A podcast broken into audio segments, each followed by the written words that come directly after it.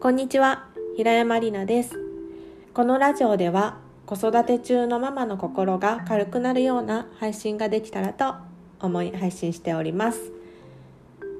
はい、今日いちがつふつかで、えーと、新年ふつかめですが、皆さんいかがお過ごしでしょうか。私は今日から仕事が開始しまして、朝しちじぐらいに家を出たんですけれども、外が寒くて、えーと、私冬の好きなところがあるんですけれど、霜柱ができていました。 す, すっごく霜柱が一面あの道一面にできていて、ちょっとザクザク踏みながら歩くのがすっごい楽しかったです、うん、お正月なのでちょっと人気も少なく、なんか朝の静寂、とってもいい感じでした。で、今日は、えー、植物を育てるていることの気づきから、えー、最近受けた相談について話していきたいと思います。えーと、今我が家では植物をたくさん育てているんですけれども、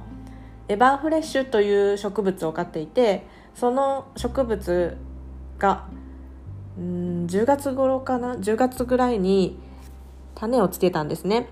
で、種がななつできて、そこから同じようにななつ育ててるんですけれど、全然成長が違うんです。同じ部屋で同じように育てているつもりなんですけれども、全然成長速度が違って、もう双葉が出て本葉が出て葉っぱがたくさん出ているのもあれば、まだ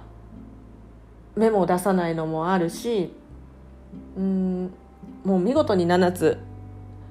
なな葉って感じで、えーとペースが違うんですね。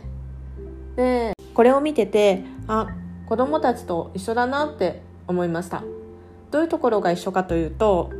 私は小学校で教員を長くしていたので、一クラスにさんじゅうからさんじゅうごにんぐらいいるのが普通で、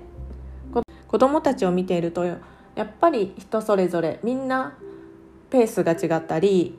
成長の速度が違ったり、その分野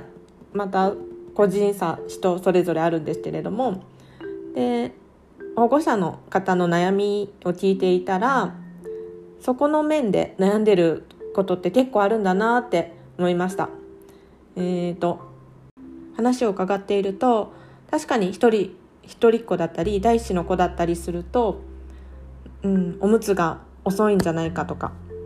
おトイレにまだ行けないんだけれどとか、お箸を持つのが遅れてるとか、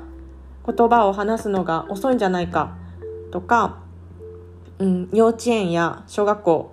なんかとに行ってる他の子と比べてみると、そういう風に焦ってしまうっていうご相談をよく受けるんですけれども、私教師側から見ていたら、それってものすごく自然なことなので、うん、焦らない焦ったことはなかったんですね、うん、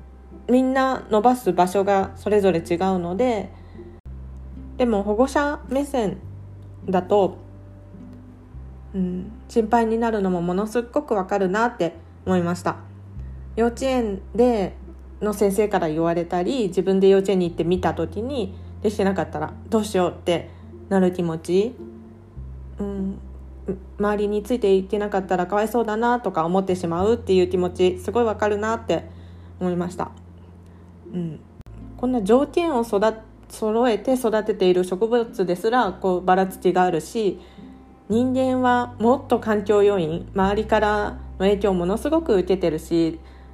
子ども自身もいろんな環境に行っているので、成長が違うっていうのはものすごく自然なことだなって思います。なので、えっと、うちの子大丈夫かなとか、どうしようっていう気持ちあると思うんですけれども、そこが、うん、長期的に見ると帳尻があったり、とっても自然なことなんだって捉えられたら、